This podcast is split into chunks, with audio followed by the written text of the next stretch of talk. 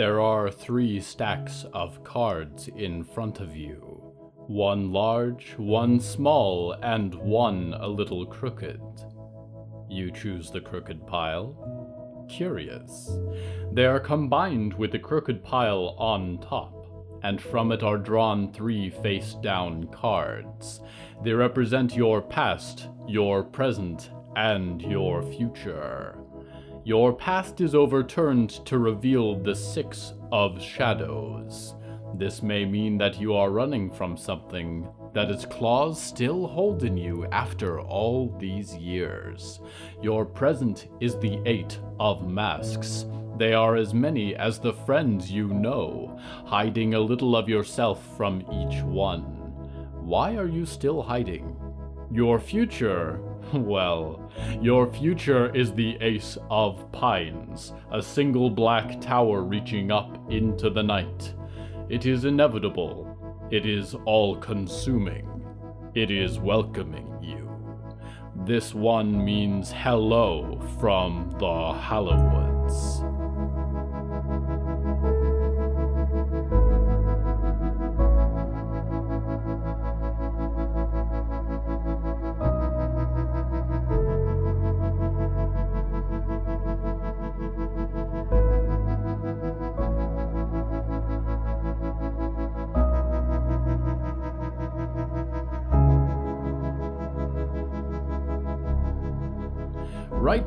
I'm sitting at a hotel bar. The bourbon in front of me is real, not brewed from black mushrooms or razor grass. I appreciate these things. It is one last refuge from the decay in the world beyond, but the audience betrays the times, and the green man at the end of the card table prepares to play for his life. The theme of tonight's episode is cards.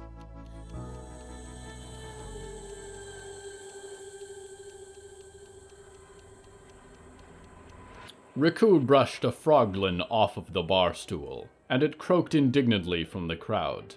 He sat down at the long velvet table, shaking it and the floor beneath with his weight. The other players glanced at him with confusion, but the figurehead at the far end of the table, the universal constant of the hotel, raised his hands and grinned. Riku! Barb roared, and flecks of blood came with the greeting. It's been a long time since you joined my table. What brings you out of the bog, you old fish? Riku surveyed the table. It was a formidable group, and Barb was the worst of the lot. His eyes were covered in a filthy bandage, but his cards defied misfortune. Riku tried to act as he had before he met Nolan when he was still a solitary mountain in the darkness. He let no emotion show in his eyes or his facial fins. I've come to play cards. I'll admit, I'm surprised. You're 13 years, are almost up. I would have thought you'd learned your lesson. What have you brought to bet with? Riku spread a handful of trinkets across the table, necklaces and amulets pulled from the broken necks of travelers.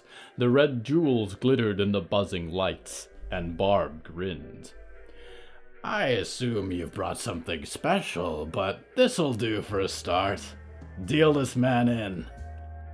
A person in a suit whose hair glittered like diamonds dealt, and ceremoniously the game began. The cards were small and thin in Riku's webbed hands, but he held them adequately with his claws. There was much subterfuge in the other contestants, scattered looks and grim glares. Riku had never understood the art of it, and he did not look away from Barb. Grug was the first to go. Riku had never expected that a Froglin would have the capacity for cards and although it seemed to grasp the rules, it croaked loudly whenever it was dealt a good hand. The burly toad was ejected from the table, and Riku felt the tension rise like the marsh tide. Mix Morel followed soon after. The proprietor of the Museum of Broken Promises had been pouring whiskey into their gills throughout the game, and Riku had never met a fungus person who could handle their drink. Spores floated from their head as they threw down their cards and stumbled out of the bar. The remaining players were true threats, and Riku began to wait for clues. The signs came to him quickly, and he survived narrowly through the next several rounds. Barb smiled the whole way through. He was a man of misfortune, the first black fly to a corpse, waiting for Riku to fall into the mud. But Riku had learned his lesson. If you intend to play games with the devil, don't make the mistake of playing by the rules. The quilt took longer to eject from the game, and by now the motley audience watched from the darkest corners of the hotel bar, green and red eyes glittering in the neon lights. The quilt was vicious to behold, a tortured mass of ribbons and mummified skin, held together with patchwork and malice. It was also a talented card player and would have been formidable to play in their own right, but Barb was determined to drive it out of the game, and Barb tended to get what he wanted. Every night, except tonight. The Countess was staring at Riku between plays, sizing him up, and possibly wondering what his blood tasted like. Riku doubted it was her preferred vintage. Riku waited a bit too long to make his play at one point, interpreting the signs he was given, and she glanced about suspiciously. A call too close for comfort, but soon it did not matter, for Barb was driving the stakes higher, higher, and all of Riku's winnings were pouring back into the pot. The Countess excused herself from the game, cutting her losses. With a twist of dark hair and crimson lips, she vanished into the shadow. You play much better than our last game, Riku. Barb grinned. Who have you been playing with? I'll make you a deal. Riku hissed, teeth bared. The rest of the room was blurry and distant. Only the infernal owner mattered. I win. My debt is paid in full. Barb's smile disappeared his head crooking to one side. And when I win, what do I get? If you win, Riku said, our contract goes on for life. Feeling lucky, are we? Barb said, and Riku worried that behind the bandages, Barb could see everything that Riku could. The true bluff was one of bodies and eyes, and Riku expected the ceiling to come crashing down, for a blade of fire to impale his lover, for the master of the house to tear him apart. But none of these things happened, and Barb wiped at the bandage across his eyes as it began to drip blood. I accept these terms. The rounds that followed were full of thought and calculation. Barb sniffed and growled, humming aloud to himself. It meant that Riku had ample time to read the signs and, when it came time to call or raise, to do it immediately. The final round arrived like death itself, wrapped in gravity and surreal wonder. Barb simmered at the end of the table, toweling away the drops of blood from his cheeks. There was a sudden distraction as a patron went toppling over into a waiter carrying a tray of drinks, and glass fragments scattered across the bar. Barb glanced at the disturbance, and moments later Riku felt a card tucked into his hand. The round resumed, and Barb seemed to realize what had occurred, glancing around as though the card up his sleeve had fallen to the floor. Riku could sense the venom and panic rising in the loathsome master but it was too late, and there was an audience. Straight flush, Barb grinned, kicking back in his chair. Looks like your contract's coming up for renewal. Riku looked at his cards somberly for a moment before spreading them out in a fold of his webbed fingers. The Joker danced darkly in a crowd of aces.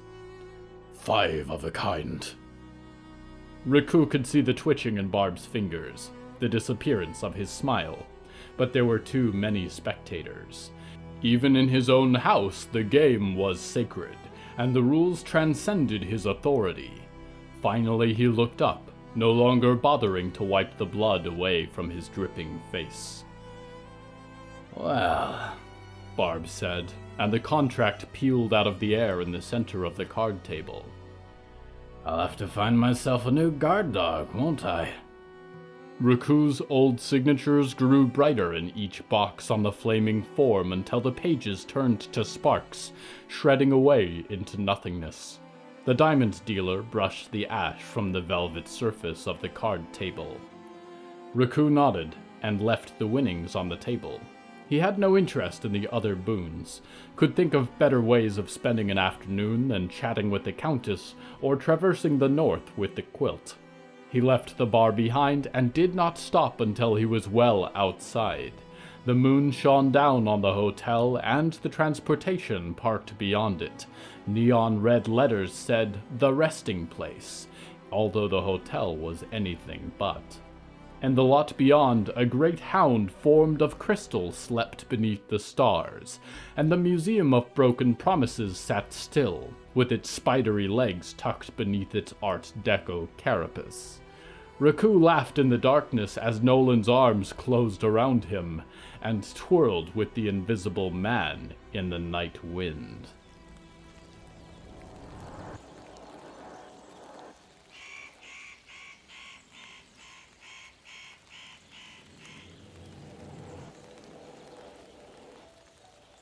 If you are new to the Hallowoods, you should know that this region has a vibrant nightlife.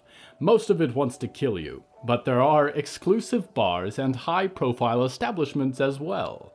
There is no barrier for entry at the Resting Place Hotel, although there is a high cost for your sanity. You are probably not cool enough to be invited to the Pendulum, the secret bar beneath the Spirit Sky Observatory. But if you are, you will have terrible nightmares, and when you wake up, an obsidian card will sit on your nightstand. Every time you look at it, you will feel a little more drawn into the massive void of space above you, and a little less tethered to the mechanism of your body. There is also a bar within the Downing Hill Public Library, lost in a labyrinth of thought and memory. We go now to one who is familiar with it.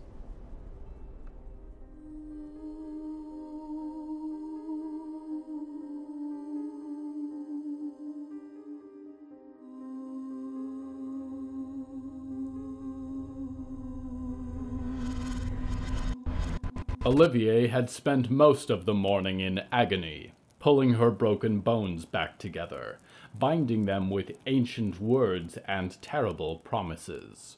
Her beautiful embroidered cloak was smeared with her own blood, and no one had offered a cloth or a compress for her bruised face.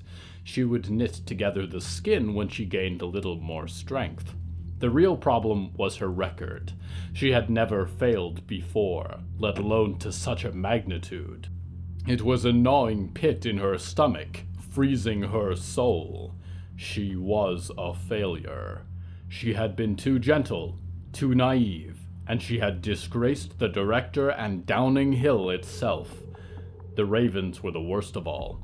The omen sat in a red leather chair on the other side of the waiting room.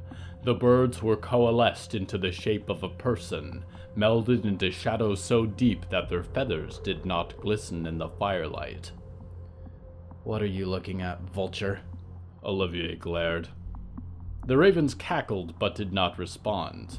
Olivier knew what they were here for to keep her from running or taking her fate into her own hands. They seemed to enjoy watching her squirm. The two of them had competed so long for the director's pride, and Olivier could tell by the wicked gleam in the omen's eyes that it was already celebrating victory.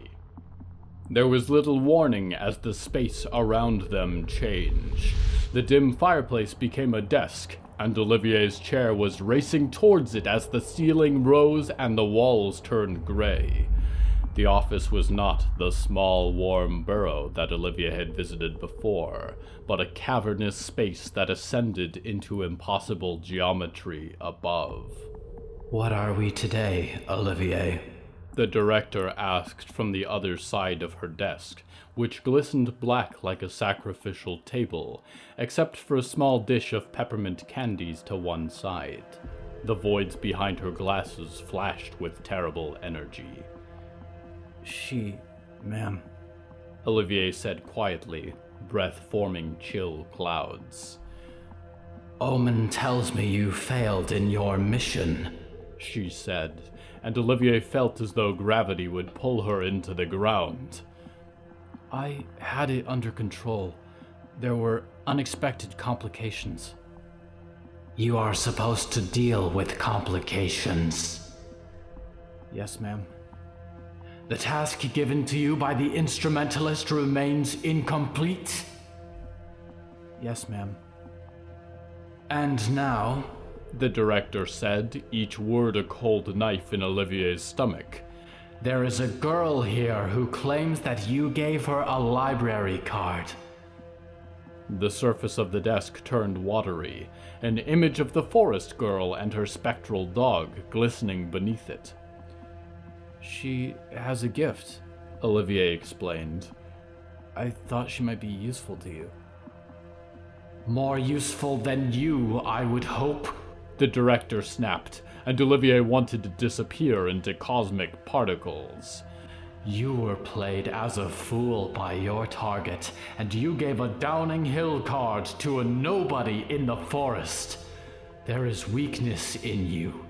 We have all tried to rid you of it, but perhaps you came here too late. You are not the star pupil I thought you were. I promise I will not fail you again, Olivier said, trying not to let the emotions rise in her voice. There were revenants. They came from nowhere. I. No excuses, the director cautioned. If you were a lesser pupil, I would feed you to the books below. But your record has been good until now. Very good.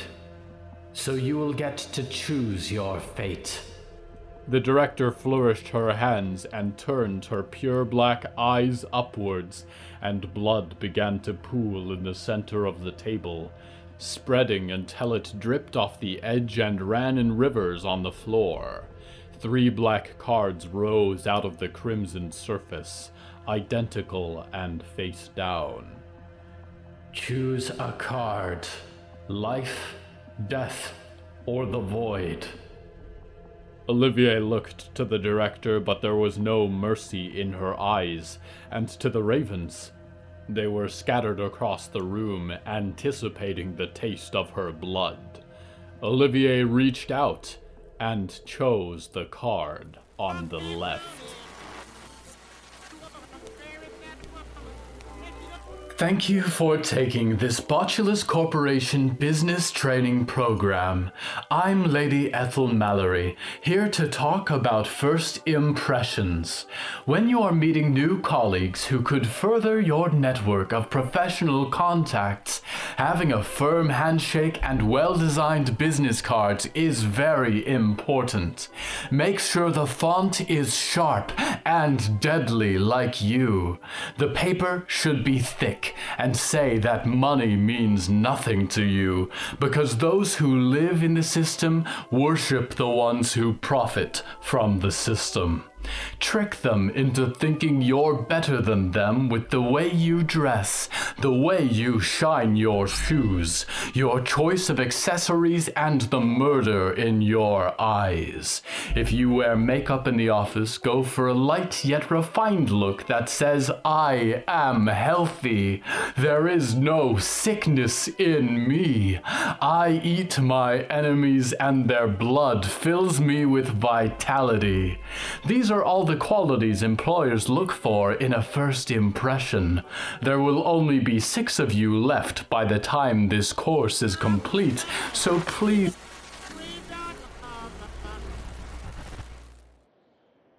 I will admit, dreamers, that I never changed my appearance for business.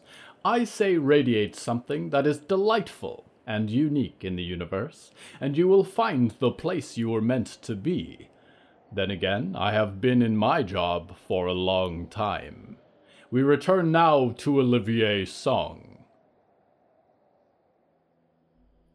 Olivier looked down at her hands, but they were not her hands. She recoiled, standing up from the chair, but the other girl remained. She looked uncomfortable in the director's presence. They were in an aspect of the director's office Olivier had never seen, full of books and a small tea kettle steaming on the desk. Neither of them seemed to see Olivier, as though she were watching their conversation from behind a half silvered mirror. What is your name?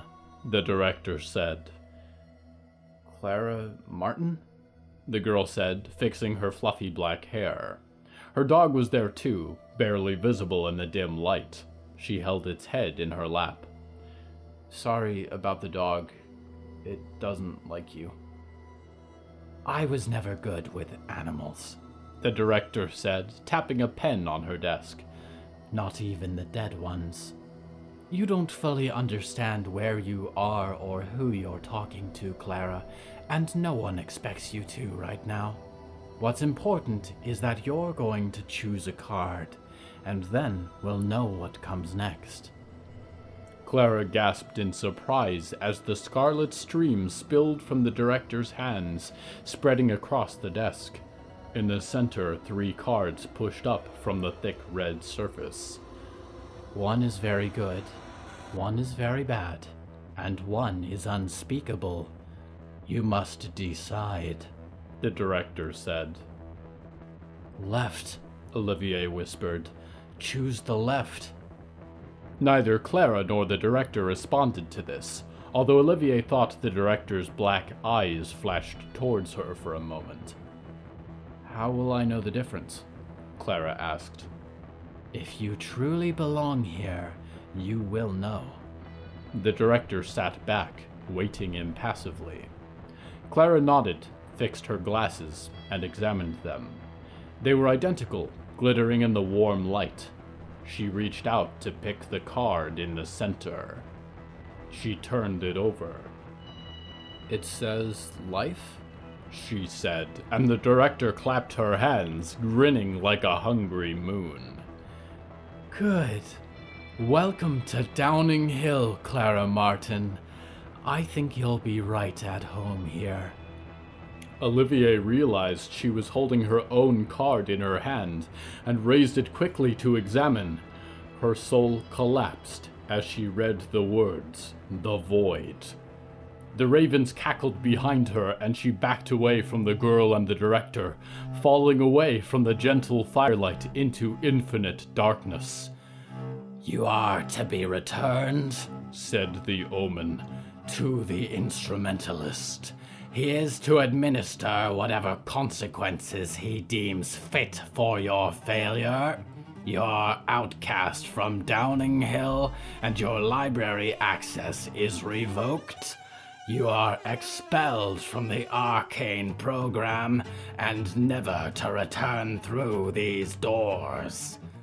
Olivier wanted to scream, to reason with the director, to plead for her life but she was choking as if underwater, and the ravens tore her away into a starless sky.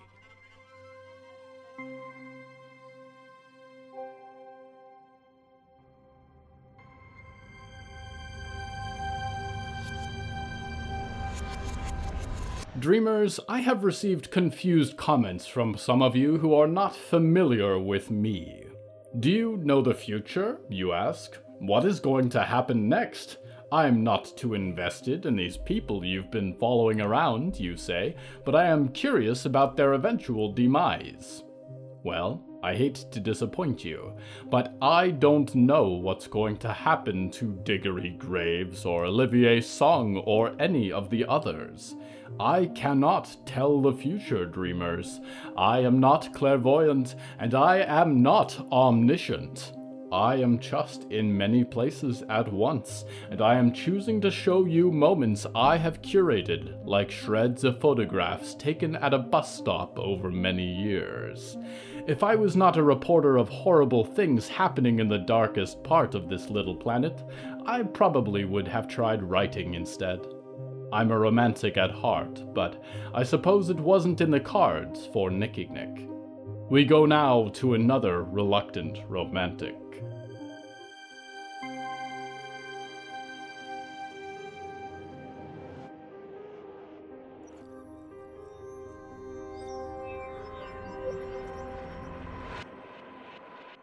Hector had looked death in the eyes many times throughout his life, and had always been driven to look away, to survive, to see another sunrise. He looked now on the faceless king, and for the first time he faltered. The tranquilizer pistol rattled in his hands, and he felt older than he ever had before. The smooth pale head glistened in the green light of the northern sky, a crown of antlers and twisting vines reaching for the stars. The endless hands below its stomach dripped with Jonah's blood, a throng of arms cracking apart his bones somewhere deep within. The faceless king did not approach any further, and Hector realized that although one of the German shepherds stayed close by his heels, the other was in the center of the clearing, hackles raised. It was Heidi, with her broken back and pale, lidless eyes, and she growled at the nightmare with a muzzle of crowded teeth. There was a hissing from the king, escaping through vents in its neck and chest, and it grew into a shriek that pierced Hector's ears like hot steel spikes, sinking into his skull, and he dropped to his knees in agony. Heidi howled at the king, and the pale monstrosity backed away, twisting into the darkness between the pines. Hector pulled his hands away from his ears and realized blood was running down his fingers and when Heidi came bounding over towards him, he could not hear her victorious barks. He could not lay down here, he thought. He was no sleeper. The world sure might be ending, but that was no excuse to be lazy.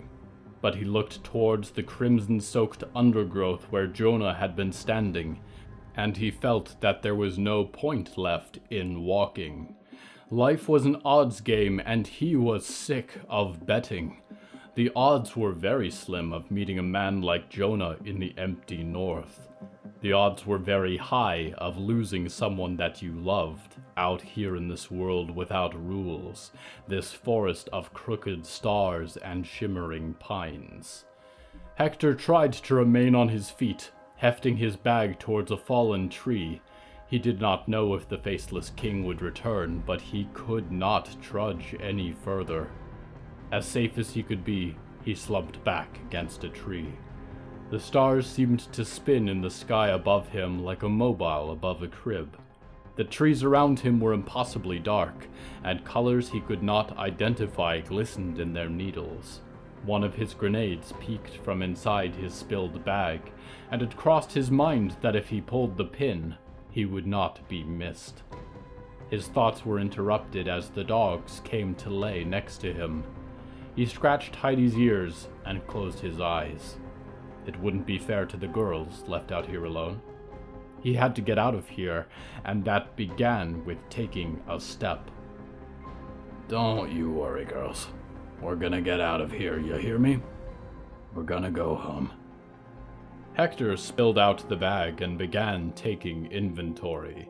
It helped to calm him when he was concerned, feel like he had some semblance of control in a world of violence. Camp knife, dredging hooks, bear trap, water and rations for a day or two at best, one stale watercress sandwich, his compass and a well worn machete, a tranquilizer pistol, nine rounds left, lightweight tent, fire kit. He distributed the last of his salt jerky to the dogs. There was a small copper card in the bottom of his bag, and he plucked it out. He had pulled it from a Jeffrey Stewart, who now slept comfortably in the bog. Some kind of library card. He almost set it with the rest of the inventory, but a flash of movement caught his eye. Letters on the card were changing, and each time he looked, new words had appeared.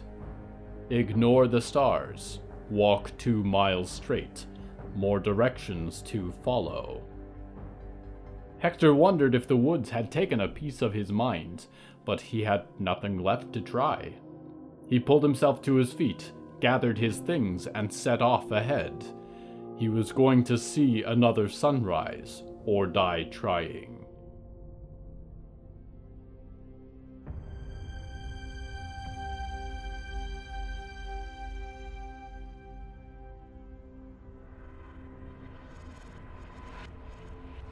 Cards. They're a fascinating little piece of human culture. I think your kind likes the symbology of them, dreamers. To you, existence must seem like a random game. Every day, the luck of the draw, delivering reward and consequence. Does it comfort you to hold a little of that fortune in your trembling hands? Play with your cards, dreamers. Let them distract you from the impossible vastness of the universe above, the darkness that envelops all worlds, just beyond your little blue sky. The stars are always there, like me, watching and waiting timelessly for your return to the Hallowoods.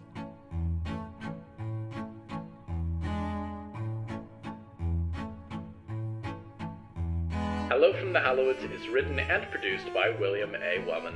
Hello, that's me. If you enjoyed this show, please don't forget to follow it and share it with a friend. The bonus story that goes with this episode is called Room Service and is available on the show's Patreon at patreon.com slash hallowoods. Because we operate without ads or sponsors, our supporters are all that keeps this show going. Plus, supporters get weekly bonus stories, behind-the-scenes content, exclusive merch, and even more. Merchandise and episode transcripts are available at hellofromthehallowoods.com. You can even find us on social media at, at the Hallowoods. Music is used under license from Artlist.com. Our opening theme is Forest Overture by Haskell Roz, and the closing theme is Farewell by Maya Belsitzman and Matan Ephrat. Until next time, dreamers, always keep a card up your sleeve. You never know when you may need to summon a dark beast from the other world, or tell someone that a sudden upheaval is going to occur in their life very soon.